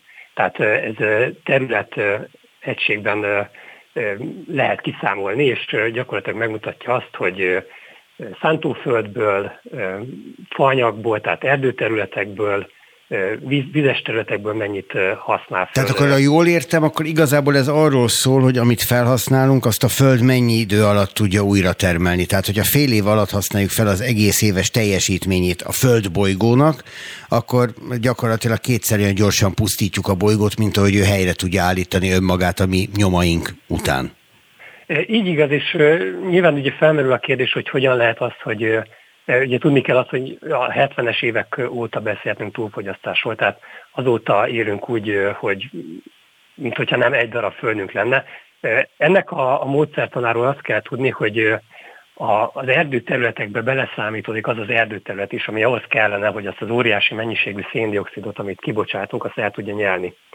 És ugye mivel nincs ennyi erdőterület, ugye ez a légkörben halmozódik föl, ugye így, így lesz a globális felmelegedés, és tulajdonképpen ez a legnagyobb, vagy hát a, mondhatom azt, hogy a legnagyobb probléma, mert az ökológiai lábnyomunknak a, a döntő részét, tehát közel ilyen hetven százalékát az az úgynevezett szénlábnyom teszi ki, tehát a széndioxid kibocsátásunk utáni lábnyom.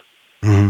Most találtam egy grafikont, hogy itt beszélgetünk, keresgélek, elnézést érte, de azért figyelek, és ez szerint Európában Luxemburg az, amelyik a leggyorsabban eljut a túlfogyasztás napjaik, ezt a hallgatóknak mondom, egészen elképesztő önmagában. február tizennegyedikére jut el Luxemburg oda, hogy, hogy visszaállíthatatlan az a kár egy év alatt, amit ő okoz a működésével, és megkerestem a, a legböcsületesebbet is, az pedig egy hát kevéssé fejlett ország, talán összefügg, de december huszonhatodikán Benin éri el ezt a napot, tehát ott voltak éppen öt nap a mínusz. Azért ez elég sokat mondó, nem? Így igaz, sőt, mondok ennél jobbat is, tehát van körülbelül harminc-negyven olyan ország, ahol nem is beszéltünk túlfogyasztás napjáról, tehát ahol a, amit elfogyasztanak, ugye az, az ilyen szempontból... De hát ők a legkevésbé fejlettek nyilván. És így, így igaz, tehát sajnos... Egy elég erős összefüggés van uh, itt a fejlettségi szint uh, és a lábnyom között. Tehát ugye az lenne a cél, hogy uh, úgy próbáljunk meg uh, jól létet elérni, hogy, uh, hogy közben uh, ez, ez fenntarthatóan uh, működjön. Ugye ez az, ahol, ami azért uh, néhány országban már elindult ilyen trend, most uh, gondoljunk például Dániára, de uh, itt azért még ugye bőven uh, lenne hol fe, hova fejlődni, és a fejlődést úgy értem, hogy uh, itt nem csak technikai fejlődés, tehát megújuló energiaforrásokra beszélek, hanem nyilván itt, hogy erőforrás gazdálkodásról beszélünk, akkor az erőforrásnak a szükségessége egy, egy kulcsfontosságú, tehát nem, nem szabadna ennyi erőforrás felhasználnunk egyáltalán. Fordítsuk meg az egészet, mert amiről beszélünk, az voltak éppen az ember mag- döntésén múlik, és az ember maga okozza, és ezt nem a természet állítja elő, mi megyünk szembe a természettel. Mit tudunk mit tenni azért, hogy a túlfogyasztás napja későbbre kerüljön, és ne egyre korábbra? Tehát, hogyha megnézzük azt, hogy hogyan épül fel egy egyéni lábnyom, ugye mondtam azt, hogy ez a szénlábnyom teszi ki a legnagyobb részét, ugye ez gyakorlatilag, ha egy egyénre nézzük, akkor elsősorban a háztartási energiafelhasználás és a közlekedés teszi ki. Hogyha háztartási energiafelhasználásról beszélünk, akkor ugye most már megyünk bele a nyárba ilyenkor, amit ugye tudni kell, hogy a légkondicionálók azok rengeteg villamos energiát használnak, tehát ha lehet, akkor erre is megoldás, tehát ugyanúgy, ahogy a, a, a fűtésre is, a szigetelés, meg tehát az épületnek az energetikai korszerűsítése az, az sokat tud segíteni ahhoz, hogy ugye nyáron sem melegedjen túl egy épület. Hogyha pedig a közlekedésről beszélünk, akkor ugye az nyilvánvaló, hogy kevesebbet kellene autózni, amiről talán kevesebbet beszélünk, az az, hogy a repülőzésnek arányaiban véve sajnos sokkal nagyobb a lábnyoma, mint a, az autózásnak.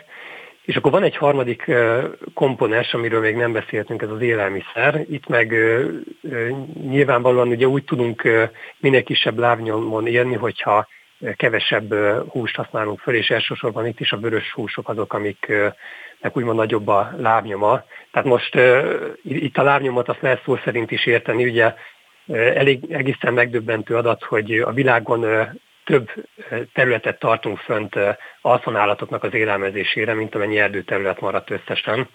Tehát ha ugye visszavennénk a, a húsfogyasztást, akkor ezeket a területeket is vissza lehetne adni a természetnek. Vagy legalább gabonát termeszteni, mert hát hiszen azt is tudjuk, hogy ott mekkora a hiány a világban, és hát most látjuk is, hogy egy háború mit tud okozni, de még igazából nem is látjuk talán a teljes vertikumot ebben az ügyben. Szóval, ha jól értem, lenne itt kormányzati feladat, mert ugye a szigetelés az például tipikusan egy olyan dolog, amiben a kormány együtt tudna működni a lakossággal, és lenne saját dolgunk, hogy egy liter tejért a szomszédba ne autóval menjünk. Így igaz, tehát uh, itt tényleg minden szinten uh, mindenkinek uh, meg kellene tenni a magáit, hiszen ugye azt, uh, azt tudjuk, hogy uh, ha most a globális felmelegedésről beszélünk, akkor uh, nagyon nagy a baj, tehát uh, ugye kétezer-ötvenre kellene elérnünk a klímasemlegességet, és hát ehhez képest, hogyha megnézzük a trendeket, akkor uh, az utóbbi években uh, ugye a koronavírus válság miatti kiesés leszámítva gyakorlatilag folyamatosan emelkedik a a szén-dioxid kibocsátás, tehát egyelőre nem, nem tűnik úgy, hogy ezt sikeresen vennénk, ezt a leckét. Mindig van egy újabb ok, amivel meg tudjuk magyarázni, miért nem, egyszer már kéne jutni oda, hogy miért igen.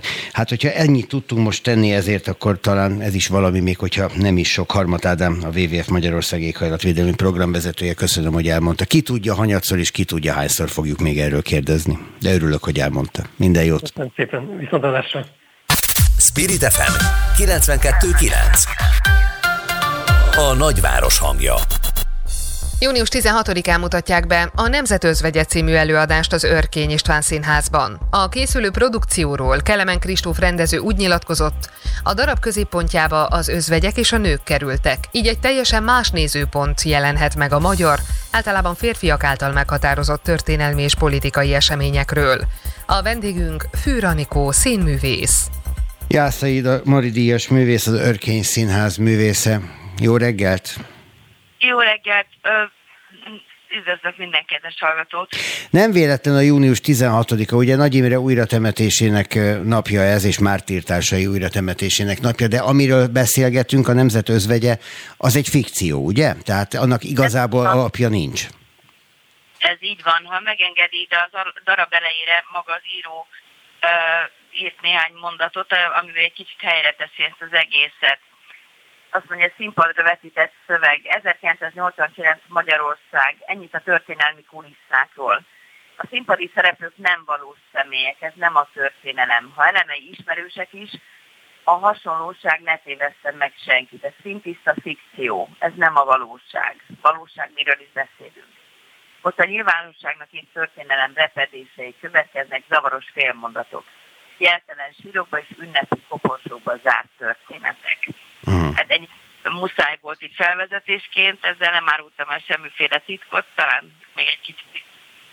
Ez azért is fontos, hogy ne keressék a, a nézők azt, hogy na vajon ki a szereplő és kiről szól ez igazából, mert ugye amiről szól, az egy az életből, és ehhez nem kell mártírokat keresni a történelemben, jól ismert helyzet, amikor van egy feleség és van egy szerető, és ők gyakorlatilag hosszú-hosszú éveket, ha nem évtizedeket párhuzamosan töltenek egy ember árnyékában.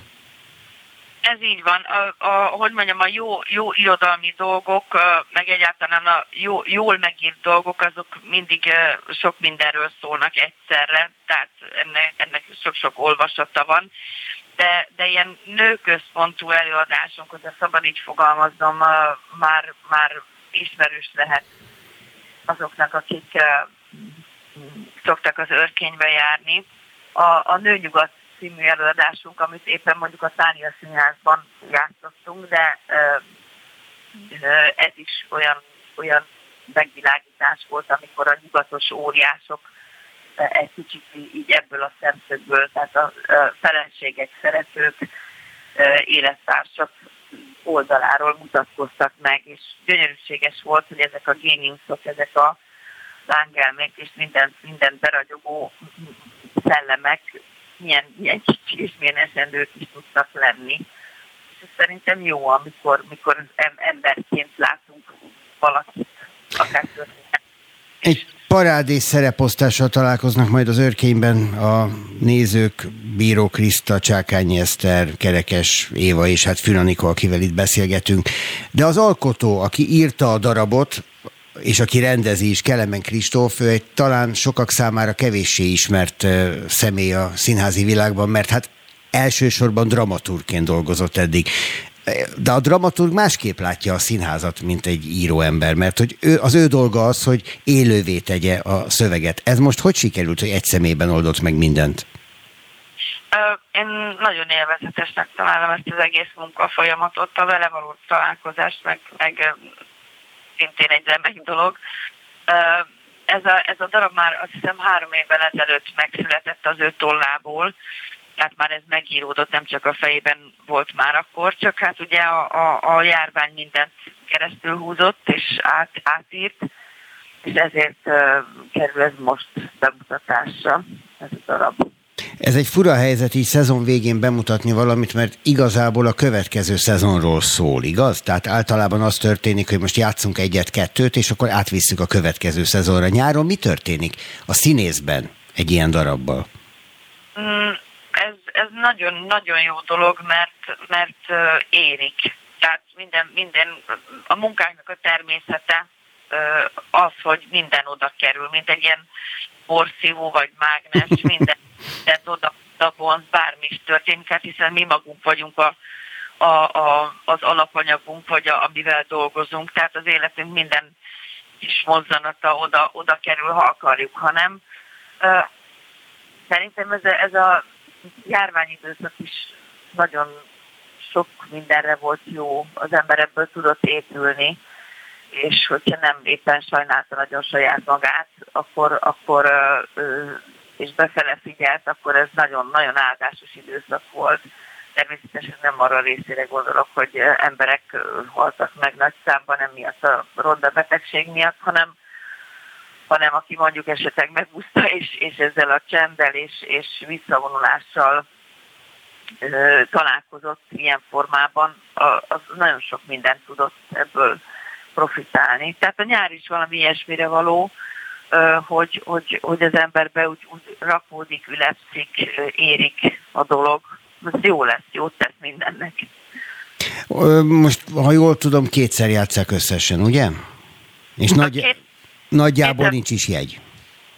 A, a, hát én merem remélni, hogy nincs jegy. Ismerőseim már fordultak hozzám, hogy segítsek jegyet szerezni, most éppen ezen munkálkodom. Hát én, én remélem, hogy ez, ez a közönségnek is betalál. Meg az egy, hogy is mondjam, külön ajándék a színész életében, hogy amikor személy szerint benne gondolkozva születik meg egy figura, tehát ráírják a szerepet. Ez először Tasnád István Kupidó című darabjában fordult elő velem, és most pedig hát így, így ez az összeg, ez, ez ilyen...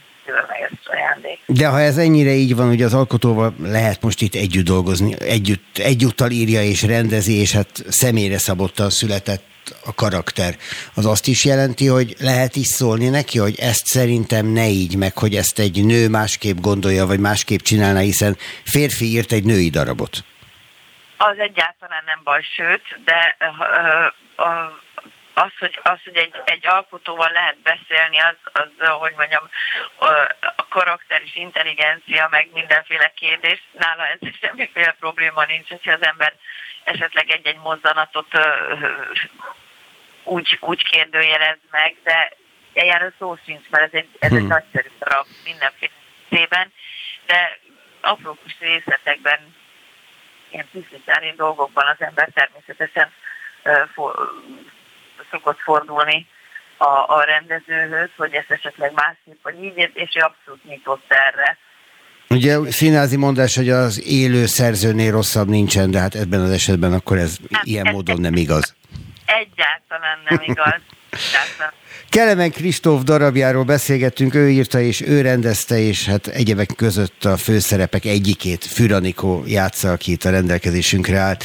A Nemzet özvegye című darabról, az Örkény Színház premierjéről volt szó, azt június tizenhatodikán mutatják be. Igazából azt gondolom, hogyha jegyet vennének rá, akkor az őszi kiírásokat figyeljék majd, de hát azért azt, gond, azt is gondolom, hogy mindig lehullik egy-egy jegy, amire rá lehet csapni, úgyhogy semmiképpen nem volt fölösleges erre most felhívni a figyelmet. Anikó, nagyon szépen köszönöm, hogy a rendelkezésünkre állt. Én köszönöm a lehetőséget. Viszont hallásra. Viszont hallásra. Böngésző. Mivel foglalkoznak a vezető internetes portálok? Hogyan találnak egyes híreket? Mire kattintanak a legtöbben? Böngésző. A Spirit ef em reggeli műsorának online lapszemléje. Címlapsztorik, értekezések, izgalmas információk.